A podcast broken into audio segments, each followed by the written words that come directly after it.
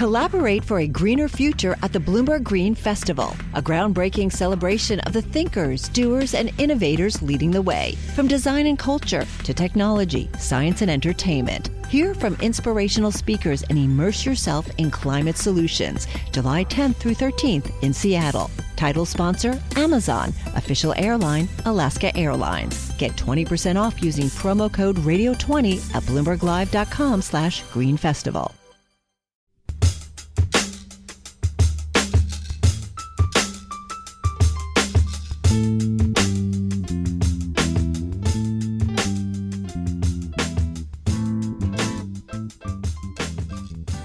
Hello, and welcome to What Goes Up, a weekly markets podcast. My name is Mike Regan. I'm a senior editor at Bloomberg. I'm Katie Greifeld. I'm a cross asset reporter filling in for Vildana Hajric. And this week on the show, if you're anything like me, you probably talk about the last decade or so as three distinct periods.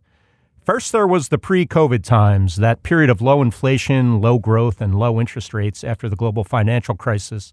That's often referred to as the new normal. Then there was the stay at home COVID era when absolutely nothing was normal. And then there's now. And in the here and now, COVID isn't the threat it once was, but things are still quite a bit different than they were before COVID. And that's especially true when it comes to the economy and financial markets. So, what changes can we expect to be permanent? And importantly for this show, what will it mean for your investments? We'll get into it with a strategist in the asset management unit of a major bank who recently helped author a 70 page research report on the post COVID world. But first, Katie, thanks for filling in for Vildana this week. I am thrilled for the opportunity. Yeah. Uh, Vildana's feeling a little under the weather this Mm-hmm. week. And as you know, she's very excellent podcast co host. Yes. Sometimes she goes a little overboard, I'll say. like when I make a dad joke, she she laughs a little too hard. She hams it up. Sometimes she's always talking about how cool and young seeming I am. Oh, yeah, yeah. a little overboard. So Yeah, okay. should try to keep that tone down. I'll Yeah. dial it back. Keep it in check. Got it. But speaking of another cool, hip young guy we have here, returning to the show, he is the head of institutional portfolio strategy at JP Morgan Asset Management. Uh, Jared Gross, welcome back to the show. Thank you so much, Mike. And as a father of three, if you need any backup on the dad jokes, Someone I will, am your guy. someone will get me. The joke there, of course, is I don't think Vildana's once laughed at any any joke I made. That's good. That was an A authentic little laugh. bit of a, a tortured laugh there. But Jared, talk to us about this is a fascinating report you guys have. 70 pages. I'll confess I haven't read every every page. I've read most of it though. But you know, if you had a quick elevator conversation with a client, how would you sum up what you find to be the biggest takeaways from this report? So I think I'll start, if you'll indulge me, with just a little bit of a snapshot of what happened before, because I think it sets up the conversation. And I think you touched on this a little bit. What you had before COVID was a very globalized economy with long supply chains. You had a lot of migration that took the pressure off of developed market economies when it came to a declining labor force. You had low inflation, which led to a very deeply ingrained accommodative monetary policy, QE, low interest rates across the board. And then because we had low interest rates, we had rising asset prices and we had a lot of leverage. And so COVID comes along and shocks that system. And I think that equilibrium that existed pre COVID was somewhat fragile. That doesn't mean it was necessarily doomed to unwind, but COVID came along and sort of did that for us. And so in that shock, you had the phase one was the health crisis and a lot of government spending and the shutdowns, and we all kind of lived through that. And then maybe less well understood was the kind of the fiscal impulse that came on. And that's important because prior to COVID, the monetary policy authorities were the only game in town. If anything, they were pushing back against austerity or very low levels of fiscal spending. And that did a complete 180 when COVID hit. The fiscal authorities woke up, they started spending money, and the monetary authorities actually financed it. If you look at the amount of debt that was issued during COVID, almost to the dollar, it was paid for by central bank balance sheets. And so that shifted the entire sort of economic dynamic. So now, you know, what we did in this report is we're looking for things that are more permanent, as you said. We don't want to tell the story of Peloton that went up and came right back down, or cruise line that went down and came right back up, or crypto.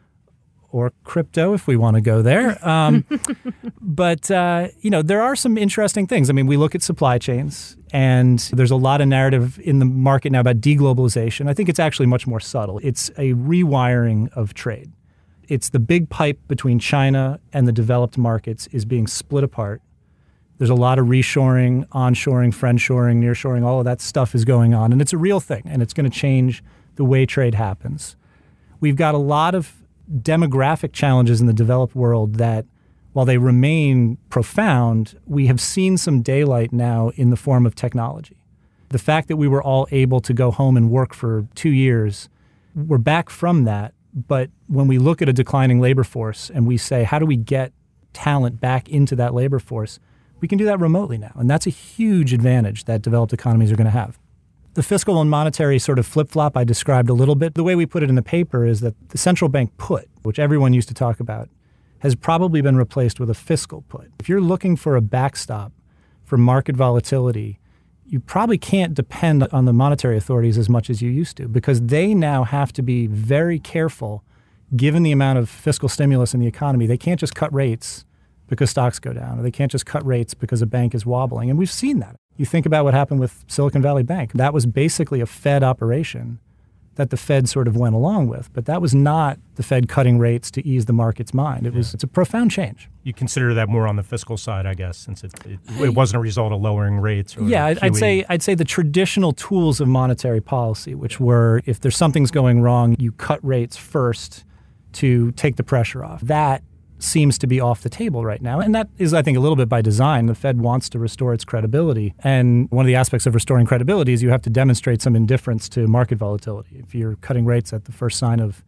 someone losing money, you know, right. you're not going to have a lot of credibility. And I think the Fed sort of they've been looking for a way out of that trap for a while, and this seems to have given it to them. I definitely want to talk about the credibility topic because that has definitely become a conversation in markets. But I want to make sure I'm understanding the metaphor that sort of the central bank put has been replaced by the fiscal policy put. It sounds like what you're saying is not that fiscal authorities will come out and throw a lot of money at the economy if market volatility increases. It sounds like what you're saying is rather that because of all of that stimulus from the fiscal side, that sort of limits the central bank's ability to step in every time there's a hiccup. I mean, there are some problems that the fiscal authorities may be better suited to solve financial market volatility probably isn't one of them. But if you think about certain areas of growth, you look at what happened in COVID, the ability to pump money into employers and employees' pockets to support aggregate demand during COVID. Short term interest rates would have helped at the margin, and we did see short term interest rates fall. So you can't necessarily sort of prove the counterfactual. But I think a lot of the lesson learned was that fiscal policy can play a very real role in responding to crises. And so you know, I think as you said, like the fiscal authorities feel a little bit unbound by what's happened and they then they feel more active and as a result the monetary authorities have to hang back and take a more sort of defensive posture. Yeah, I wanted to rewind a little bit and talk about that reaction to Silicon Valley Bank and some of the other regional banks that were sort of wobbling there. It was a pretty impressive reaction from the Fed and the Treasury Department, how quickly they were able to seemingly put that fire out. But I wonder if the fire is really out. Interest rates aren't going any lower anytime soon. That pressure on deposits, the funding cost at smaller banks, hasn't really gone away. Have we heard the end of this story when it comes to the banking sector, or you know, is it possible we'll be dealing with another one down the road sometime? I think they've taken what could have been a very short, sharp, and sort of painful reckoning for a lot of these banks and extended it. Yeah. And the issue, I think, was we're probably all familiar with was you had the assets on the bank's balance sheets had gone down in value a lot as interest rates had risen. And when depositors were pulling money, that forced a sort of mark to market of those assets and wiped out the capital. And so that forced the FDIC to essentially step in and put these banks into receivership. And that's a simplified version of the story, but that's basically what happened. Now, because they're able to essentially fund their liabilities at the original purchase price, they've taken that mark to market change off the table. But they, in order to retain their deposits, they have to pay a market rate. You know, the, the demand from depositors to get the highest possible rate is very real. They can go to a money market fund, they can go to the next bank down the road. And I think they've realized that the deposit insurance limit is a real thing. You mm. know, we get reminded of that every 10 years or so that, you know, there is a limit on what deposit insurance is worth. And so, yeah, I think to answer your question, this is going to be a lingering problem for the banks because if they are essentially unprofitable because they can't earn a net interest margin over their deposits by virtue of having to offer such high rates, then their capital will sort of gradually diminish over time, or at least it prevents them from building up capital and becoming more resilient. The story is not fully written, to be sure. So, what does that mean for monetary policy? Because if we think back, the Fed had a meeting in March, which was amazing. And I remember the thought exercise on Wall Street at the time was how much of a tightening impulse is all of this stress that you're seeing among the banks worth? And it feels like we kind of settled on 50 basis points. I don't know. I think Powell himself acknowledged that maybe it was worth 25 basis points. And then you think about what we heard from the Fed at June's meeting, and it feels like definitely some of those worst case scenarios when it comes to the banking system have taken been taken off the boil. When you think about that long term story that you're talking about, that this is going to continue to be a problem for some of these lenders, the fact that you have a lot of competition coming from money market funds, how does that translate into credit tightening? The banks who are under pressure from having to pay higher deposit rates, they will presumably be less willing to extend credit. They will be more focused on preserving the equity capital that they have and earning their way out of the hole to the point where they have enough excess capital that they can resume lending. That's, you know, that may or may not be a huge part of the economy. Obviously, borrowers have many places they can go to get credit. Banks are one, the private credit industry, which is which has blossomed in the last 10 years, is certainly there to offer credit. And larger banks who may not suffer from the same problem have the ability to offer credit as well. So I don't know at the economic level, sort of the macro level, how severe this is going to be. And it doesn't appear yet. There's a lot of evidence that it's leading to a downturn. We do see signs of it in the, the loan officer survey and some of the data points that bank credit is becoming less available. And, you know, it may be that this is another sort of long and variable lag. We talk about monetary policy operating with a lag. Bank credit may offer the same feature.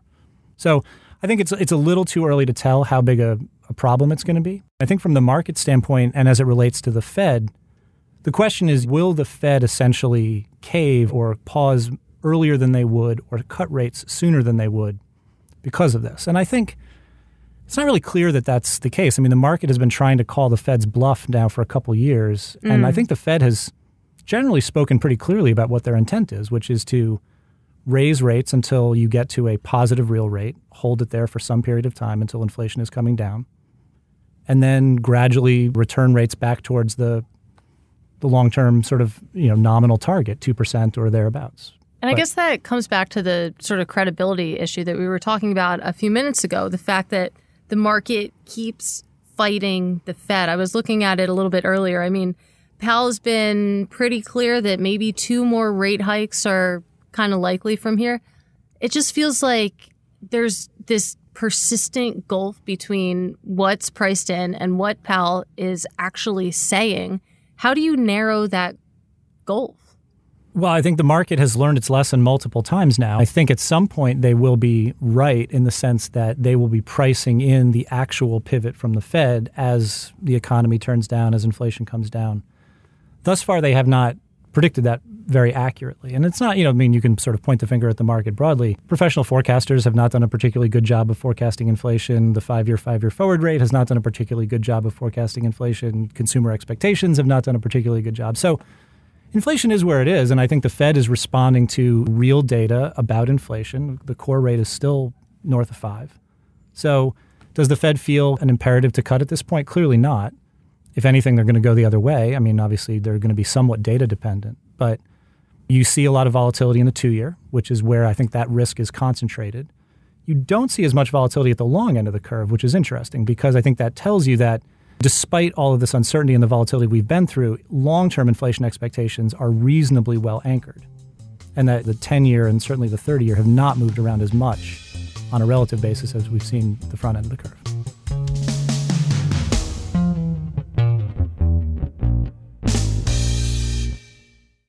Collaborate for a greener future at the Bloomberg Green Festival, a groundbreaking celebration of the thinkers, doers, and innovators leading the way, from design and culture to technology, science, and entertainment. Hear from inspirational speakers and immerse yourself in climate solutions. July 10th through 13th in Seattle. Title sponsor Amazon, official airline Alaska Airlines. Get 20% off using promo code radio20 at bloomberglive.com slash green festival. You know, Jared, you touched on this a little bit, but I just want to read one of the bullet points from that report we discussed and unpack it a little bit. It says, Developed economies have been facing a seemingly intractable problem of aging populations, declining labor force participation, and insufficient immigration. COVID may have led to a potential solution the power of workplace technology to match labor and capital at a distance. And presumably that's describing Zoom and teleconferencing and that sort of thing. But then this year, we had a new sort of wild card thrown into the mix in the form of artificial intelligence. And presumably, I think all of the hype and all of the stock market euphoria over it is somewhat related to what you're talking about here, in that we don't have this quickly growing labor force, but we do have this technology that's going to allow for more efficiency, more productivity, that sort of thing. But I'm curious how you're thinking about how the stock market has reacted to this hype around AI because for one thing, there are fundamentals attached to it pretty quickly. NVIDIA's forecast, how much they raise their forecast. All the cloud companies are raising their forecasts, if not all, many of them. Does the hype around AI justify what we've seen in the stock market this year? 30% up on the NASDAQ 100. And how do you sort of separate that hype from the true sort of fundamental potential from AI? It's obviously early in the game, so we have to be a little careful about how strong a prediction we make here. I think in some cases you have specific firms that were remarkably well positioned for the growth in these sort of large language model, data driven AI that the market just didn't appreciate. And their chip technology, and I think this specifically refers to NVIDIA, although I will say I'm not an expert in this space particularly. Yeah they had the technology that was necessary for this, but no one sort of realized it until ChatGPT came along and showed the world what yeah. their particular chipsets were capable of relative to their peers. And I think that seems to be a, a, a well earned advantage. Now, I mean, whether the market is correctly valuing it, I think is hard to know. Is it a potential macro force, you know, as far as unemployment rates, inflation? Do you think this is something we're going to be seeing moving the numbers on, on sort of the the macro numbers that we all look at? So this is that's a topic we get at in the paper. Now we don't spend as much time on AI specifically, although we do speak a little bit about the cloud and sort of how that's rolling through the economy. But when you think about it, right, the challenge that a lot of developed economies have had is a declining working age population and declining labor force participation. That's that's naturally an inflationary sort of impulse in the economy. Trying to get workers into that space is why we think that a lot of the technology gains from Zoom and other sort of remote work will be helpful. And it's not just allowing people to work where they want to work and not have to commute. It's worker populations that historically dropped out, whether it's older workers, women, people with children, those people who may have a handicap and might be unable to work in an office situation. You bring them back in, and that, that supports the labor force to some extent. And you actually see a little bit of the data, and this is one of the more interesting charts in the paper if you look at the long term demographic trend of labor force participation, post COVID, we actually were seeing higher levels of participation than that trend would have indicated. And I think that's clearly the result of technology, bringing people back into the labor force. The other thing that's a little more speculative, but could be very interesting over the longer horizon, is cross border. So allowing workers in the developed world where there's a surplus of labor to get around the immigration barrier, which is a challenge, and work remotely. And so, you know, we're sort of optimistic that technology, broadly speaking, will bring workers in and ultimately be sort of a disinflationary force. Now, the point you're making about AI is it reduces the, the sort of the denominator, I guess, is to in the mathematical way, you just need less workers because the computers will do the jobs that were being done by human beings. I think that's inevitable to some extent. I mean, we, we were already seeing that pre COVID. You walk into a Burger King, you tap on a kiosk, you don't talk to a person. I don't know how often you walk into a Burger King, but you know, um, but you know, like that's that stuff's already changing. And then you think about sort of automation and industrial automation and the like caregiving to elderly in Japan, where they have robots doing. It. I mean, there's a whole host of ways in which technology is stepping into the shoes of humans, and that, but that's a very long term trend. More of a Wendy's guy. No, yeah, no, I love Wendy's. Actually, I'm so glad you said that. I do like Burger King fries. I will just add, could an AI do a podcast? I don't think so.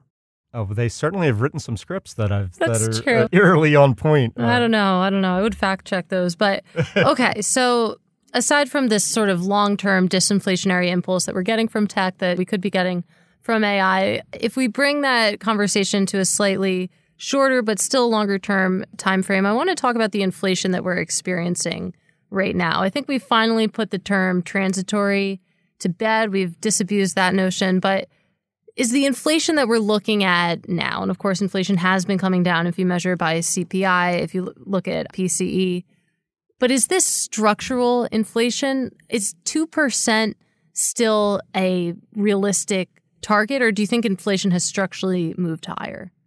I think the Fed has the tools to get inflation back to 2% if they choose to. And at this moment, they're not going to back off of that as their stated target. Because again, this gets back to the credibility question. Is there a scenario where the economy starts to go south and inflation has not yet come down enough that they have to make a really difficult choice between their sort of dual mandate? Potentially. But we're a long way from there. With employment at the current high levels, and inflation at the current high levels, clearly the thumb is on the scale with respect to the Fed's sort of objective function that fighting inflation is number one.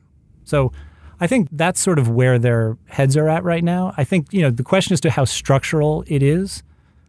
I think initially, you know, inflation was supply driven when you get into sort of the early stages of COVID. It was reasonable for them to look at that situation and say that supply driven inflation it tends to be self correcting.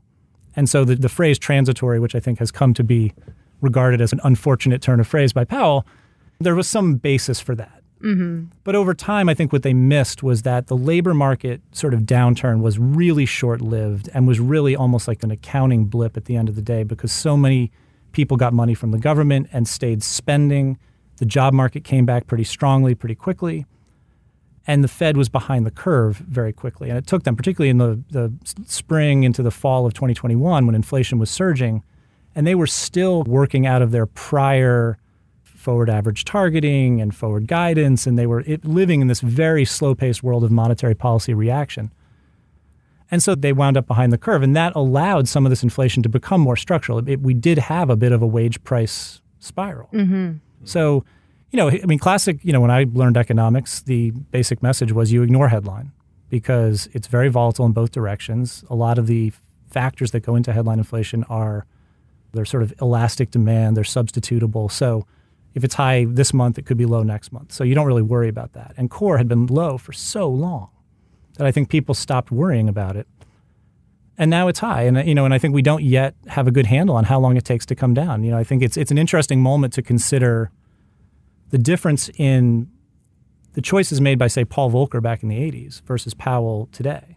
Volcker's policy path was to hike very rapidly to extremely high levels, generate a very strong positive real rate, effectively crush the economy, huge unemployment, but then rapidly cut. So the, the, the, the hit was very painful, but it was very quick and very clear.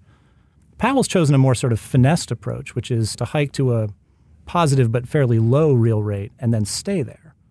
And so we're right in that bumpy phase where inflation is, the core is right around five the rates are right around five. You can arm wrestle over whether there's a positive real rate at, at various points on the curve, but it's not clear that he's done enough to really tip inflation over yet. And mm. so hmm. I think you know they're they're taking some comfort in the idea that there is a long lag, and you have also I think you know an economy that built up a lot of leverage prior to COVID, and that cost is now coming due in the form of higher interest expense, not just for banks but for anyone who borrows money you know, I think they're probably right to pause and watch the data a bit, but it's you know they, they have definitely not moved as aggressively as past Feds have.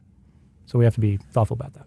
Jared, one thing that came up over and over again, especially in the news, maybe I'm to blame. I think I edited probably half of these stories questioning whether 60/40 was dead in the even in the pre-pandemic era, but then when rates got really ridiculously low during COVID, you know, every day there was a new obituary for the 60 40 strategy 60% of your portfolio in stocks, 40% in bonds. I feel like everything's changed now. So I'm wondering what the conversations are with institutional clients of yours these days.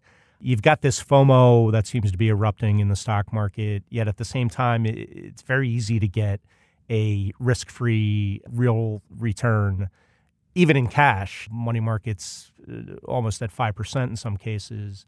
What are the conversations like? What should an institution, in your opinion, be doing with their money right now? Yeah, there were a lot of obituaries written for 60 40. I probably wrote a few myself. um, yeah, and I, look, I think 2022 was the worst possible outcome if yeah. you are a classic kind of correlation based investor, where you get your risk management from the assumption that stocks and bonds will move in opposite directions at the same time. Yeah.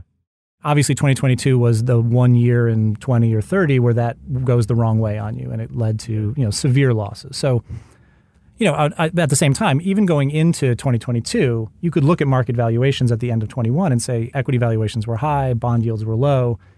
It was very hard to see how a 60 40 portfolio was going to do much for you, even if you didn't anticipate the sort of catastrophe that 2022 turned into. And I think the recipe then, which still makes a lot of sense, is diversify not just in terms of sort of correlation of betas, but across genuinely diverse asset classes, particularly using alternatives. Mm-hmm that have unique return streams, focus on managing liquidity and illiquidity. So you for whatever asset portion of your assets you put into long lock private equity and private credit strategies, you're going to generate a higher level of return almost certainly with those types of approaches, but they lock up your liquidity. And that's a problem for two reasons. One is if you need your liquidity, if you're a pension fund or an endowment who has to pay out, you have to have cash ready to go. It's also there's an opportunity cost. When you get a volatile market, and the stock market goes down 20% and you'd like to be a buyer, where do you get the dry powder from? And so, you know, I think the 2022 episode has sort of forced people to rethink a lot of these issues.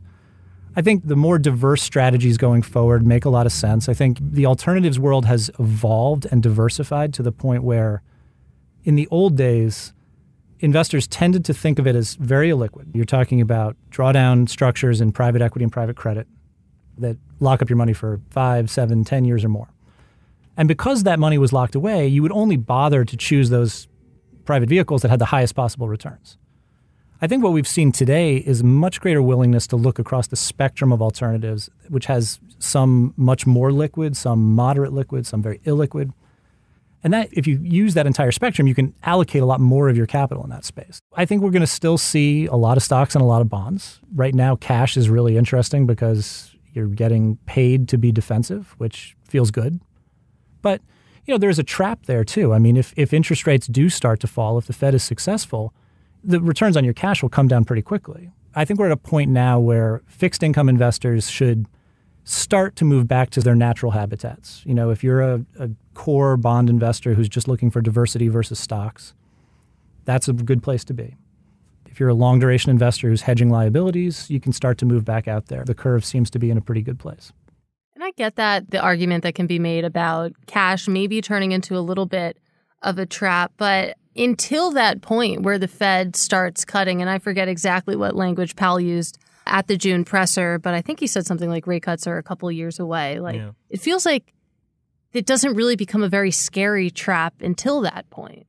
A hundred percent. I mean, you are you're trying to anticipate when the Fed will pivot and when the rates will start to come down. Obviously, the Fed is going to be reacting to real data. There are a lot of people who have very well founded views that a recession will be hitting probably less likely in the very end of 2023, but certainly in 2024. And there's a lot of reasons to think that may be happening. And again, that, that's probably beyond the scope of our call today. But you know, when and if that happens, the Fed will react. Now, I think the question is how quickly they react. Where in that sort of progression do you put the first cut? And as you said, it's sitting in cash is pretty safe. Mm. You're getting paid. That is interesting. Just piecing together what you said that when the recession comes, the Fed will cut and people will exit cash. I feel like that's one of the one of the many ways that sort of the perception of cash has changed. Like in the past few months, cash has become not necessarily a defensive strategy. It's going on the offense, collecting the yield in cash. And when you think about what the trigger for getting people out of cash would be, it might actually be the recession. I'm thinking out loud here. Because usually you think of cash as like where you go my, when the recession is coming. Yeah, yeah. capital and preservation. Not, not. That's right. I mean, the key difference today is with the inverted curve. Everything else in bond land is a negative carry trade for the most part. You're getting paid more money at the front of the curve in the most defensive asset relative to just about everything else. And you can take on credit risk. And I think credit risk is reasonably priced. It certainly isn't cheap by historical standards, but yeah, to your point, you normally think of cash as having almost a penalty rate for the protection it provides. And that's just not the case right now. And I think a lot of investors are sort of appreciating that. And, and it's not pure cash. I mean, you have a variety of sort of money market strategies, short duration bond strategies. There's lots of things you can do to capture those yields.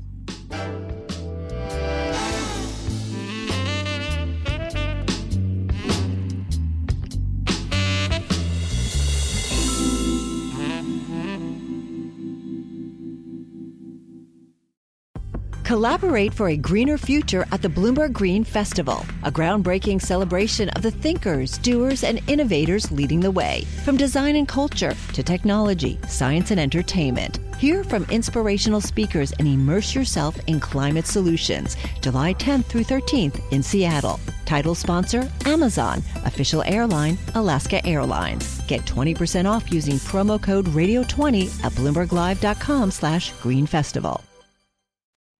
You know, you mentioned how it seems like the recession calls keep getting pushed further out into the future, now into 2024, but they're still there. The equity market really seems to be behaving like a soft landing is a done deal, a given. But I wonder, you know, if there is a recession in the cards for 2024, does it make sense that the stock market really saw the bottom in October of last year? Or do we have to have that sort of cathartic drop in the market that we typically see during or right before a recession, at least? I think what would be concerning is that with inflation where it is, the traditional sort of safety valve of that central bank put is no longer there.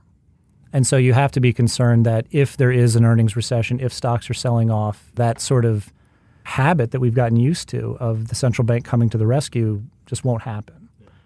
I do think the fundamentals, I mean, this is why are the recession expectations getting pushed out? Because the economy is doing okay. The employment numbers are still pretty strong. Wages are still doing reasonably well. Consumer spending is pretty healthy. The real estate market is pretty sound. Obviously, there's some exceptions in sort of office space and things like that. But a lot of the things that would normally underpin a severe sell off aren't really there. And I think to the point you made earlier, like a big part of the equity run up is a very concentrated exposure to the top seven to 10 names that are largely tech focused. So could those names snap back and have a real sell off? Sure. But I think the rest of the market has not followed anywhere close to the same degree in terms of the valuation increases. And so I don't know that there's much of an air pocket underneath the entire market. There may be under some of the tech names, though. Which, you know, if you're talking about a quarter of the weighting of the S&P with a handful of names, it, you know, on an equal weighted basis might not be too bad, but it, it could get ugly. Yeah, I mean, again, I, I that's I don't have a particularly clear sense of sort of the valuation for those firms, but yeah, just given what they've done, even a partial retracement from a percentage standpoint could be pretty severe. And just on the topic of recessions and the yield curve, at what point can we say the yield curve was wrong? At what point do the recession calls, does the actual recession get pushed out enough that it's not any longer in that magical 12 to 18 month time frame from the time that the curve inverted? How are you thinking about the yield curve and its potency as a recession indicator? Well, you know, there's the old joke that the yield curve has predicted 10 of the last five recessions. so you have to take it with a grain of salt. And I think one of the ways, and this, this sort of paraphrases a little bit of what's in our paper, you have to understand that COVID really was a very profound reset of the financial and economic system in a way that past business cycles were not. It's almost like when your computer's not working and the last resort is you just turn it off and you turn it back on. That's my and first you, yeah, you know, and you, you wait for the screen to come back on and you're like, please, please God, let my, my, my document be up there when it turns on. And COVID was a little bit like that. And so a lot of the sort of habits and patterns that we got used to looking at don't necessarily apply here. I mean, the last, I mean, we really have to go back to the 80s to see a, spike in inflation like what we saw and a Fed reaction function like what we saw. And even there, the degree of leverage that had built up because of a very long period of low interest rates is unique. The asset class relationships that we're used to, because you know, were heavily biased by the fact that we lived through a 40-year disinflationary bull market. There's so many ways in which you really can't rely on the rules of thumb that have been passed down from the last 30, 40 years. You really have to look at the fundamentals. And so, to your question about the yield curve, right now, the Fed is anchoring the front of the curve at or slightly above the prevailing rate of inflation. And they intended to keep it there for some period of time. history suggests that positive real rates of a reasonable magnitude will slow the economy and will bring inflation down. And aside from that, you also have quantitative tightening and other things that are reducing the money supply. And all of those things together are pretty powerful. And so we do think growth will slow, whether you get a soft landing or a recession, and people again, can sort of arm wrestle over how you define those things. That's probably a little bit TBD, but we think it's going to work. Eventually, the direction will be down for inflation, it'll be down for rates. That's essentially what the curve is pricing. I think the, a lot of the volatility in the curve over the last year and a half has been, again, the market implicitly thinking the Fed did not have the sort of gumption to hold fast to interest rate hikes and that the market was essentially predicting that at the first bad data point or the first sign of market volatility, they would just cave. And they haven't. I think you have to give Powell some credit for that, which is they've, I think, spoken very clearly about what their intentions are and they've followed through. Jared, I'm going to give you some credit too because we were joking before we started taping that the last time you were on, it was like this. We must have talked for a good hour about all the important cross asset and macro things in the world. And then we spent about a minute on Bitcoin and crypto. And uh, of course, I made that the headline of the piece on the podcast. As is your right. As is mine. So I'm going to do that again, I think. No, I'm just kidding. But Katie, I, I want you to chime in on this too, because it is a fascinating development in the last week or two with BlackRock applying for a Bitcoin ETF. Mm-hmm. Wisdom Tree coming out, applying for one. We've seen Bitcoin ETFs before go nowhere, but I feel like when BlackRock does it, it's something's changed, something's different. Yeah. Jared, let's start with you. Does this move, you know, I think the headline last time was JP Morgan's Jared Gross says uh, institutional investors have no interest in crypto or something like that. Does this change the game at all, do you think? Now that if it should BlackRock successfully launch a spot bit, Bitcoin ETF? So there's a lot of layers to that sort of process. One thing I think has become increasingly well established and understood is that Bitcoin itself, as an asset, is not a security. It is essentially a commodity. And there are past instances of ETFs based on commodities. So if you accept that sort of logic, I don't know that there's a regulatory barrier to this sort of proceeding. My assumption is BlackRock thought all this through and is not going to be right. investing all the time and effort to do something that's just going to get knocked off the ledge by Gary Gensler. So they got some clarity from the actions against Coinbase and Binance. Well, and that's when I say there's distinctions. I think you really have to draw a very bright line between Bitcoin. Again, my understanding is sort of Ether falls under that same kind of rubric, and the broader kind of tokenization of the crypto world, which I think is full of poorly regulated and sort of assets masquerading as securities that aren't regulated like securities. And this is the place where the SEC and the CFTC are battling. And so you know, I don't have a particular view on where those lines get drawn, but it certainly seems like the SEC has now thrown a marker down saying if you are trading these things off an exchange, they, they are securities, at least according to the SEC's definition. Mm-hmm. And that'll get litigated. I think Coinbase is suing them and they're going to go to court and figure out where the lines are drawn. But Grayscale is also suing the SEC because they had their spot Bitcoin ETF. It was an application, but it was, yeah, trying to convert their trust into an ETF that was rejected last June, almost exactly a year ago. And they're now suing the SEC. But kind of make a comment to what Jared was saying to the idea that theoretically BlackRock has thought all of this through. You mentioned that we saw something from Wisdom Tree. You've also seen Invesco revive their spot Bitcoin ETF application and Bitwise as well. Why now, Katie? Is it because they finally got that clarity or feel like they've gotten the clarity? On... In terms of BlackRock? Yeah. I'm not sure what spurred the BlackRock filing. I've spoken to a lot of analysts and investors about what they could possibly be thinking. And the answer I get is in hushed tones, oh, it's BlackRock. They must know right. something. And theoretically, you look at this long line of issuers who are lining up right behind them, and that seems to be the thinking among the industry right now. It's going to be really fascinating to see how this plays out. It would be shocking to see BlackRock get an ETF application rejected. Yeah, that's what I was thinking. I want to go back and check. So BlackRock, they're the world's largest asset manager. They're also the world's largest ETF issuer, which kind of goes hand in hand. I would love to go back through history and see how many times they've filed for an ETF and had it not launch. Yeah. Yeah. Well, and I, I think with Bitcoin specifically, you also have to go back, and this I think was the subject we discussed last time I was here. Is what's the purpose of it? If you're an mm-hmm. investor, why do you want to own Bitcoin? I think, and I think there's really two perspectives. There's a more of a retail perspective, which this is sort of a fun, interesting asset class. There's a lot of volatility. People love to day trade things with a lot of volatility, and you can make them a lot of money. You can lose a lot of money. Most of the institutional investors that I deal with, they don't think in those terms. They want to understand is there a long term positive rate of return attached to this asset?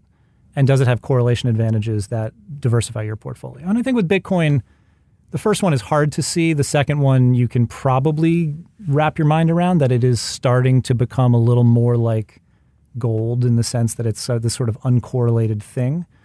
But still, it's very hard to postulate that there's an intrinsic rate of return attached to just being long Bitcoin. And it obviously has a lot of volatility, which from an investor standpoint is a risk that most institutions simply don't want to take.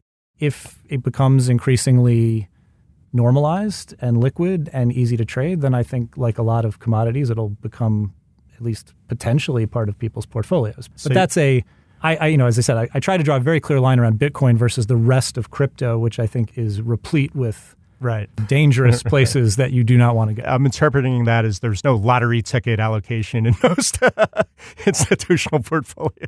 Jared Gross, head of institutional portfolio strategy at JP Morgan Asset Management. Thanks so much for coming back. Can't let you go just yet, though. Uh, we do have attrition on the show where hopefully you came prepared with the craziest thing you've seen in markets. I don't know. Anything?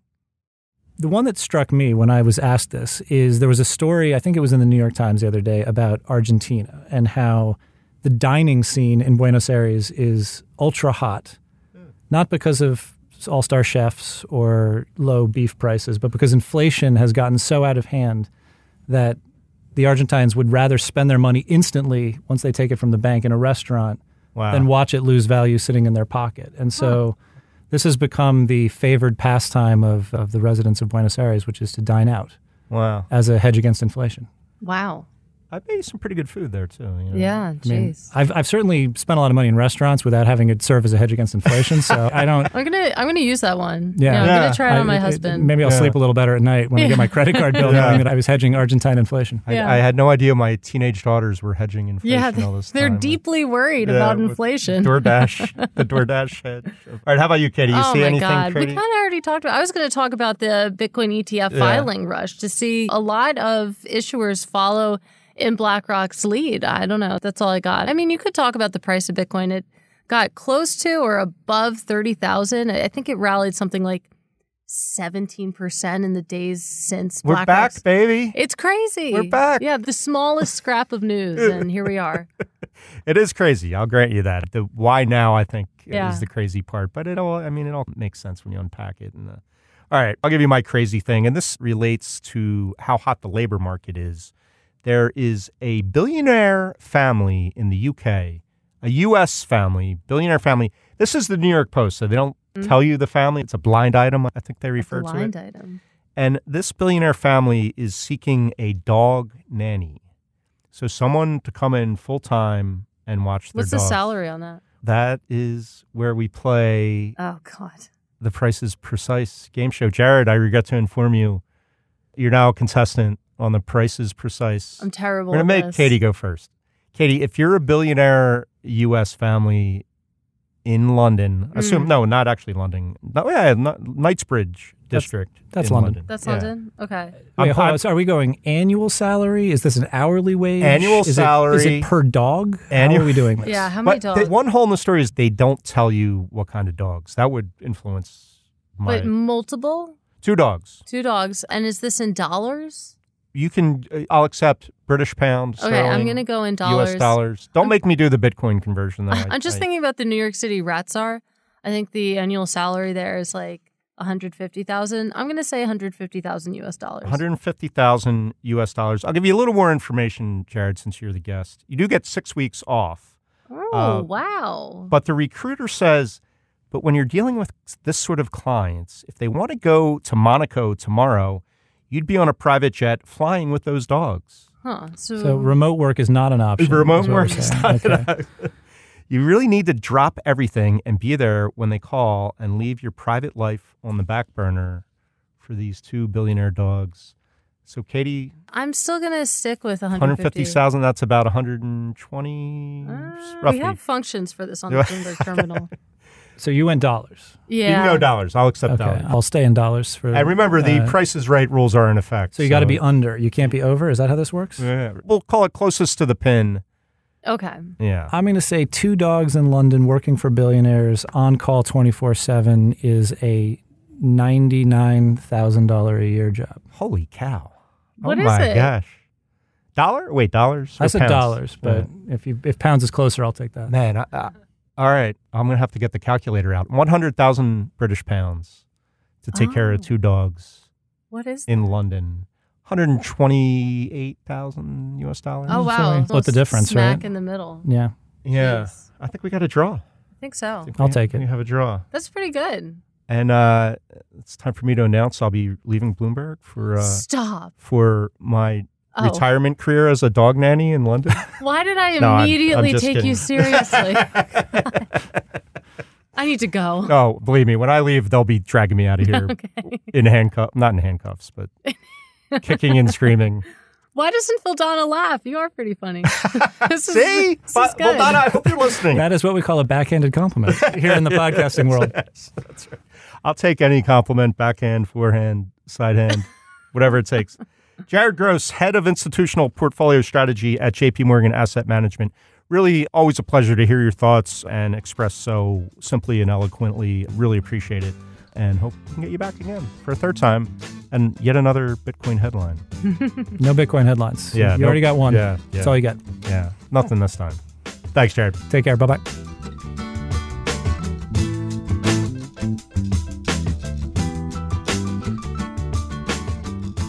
What Goes Up will be back next week. Until then, you can find us on the Bloomberg Terminal, website, and app, or wherever you get your podcasts. We'd love it if you took the time to rate and review the show so more listeners can find us. You can find us on Twitter. Follow me at Vildana Hajric. Mike Regan is at Reganonymous. You can also follow Bloomberg Podcasts at Podcasts. What Goes Up is produced by Stacey Wong, and our head of podcasts is Sage Bauman. Thanks for listening, and we'll see you next week.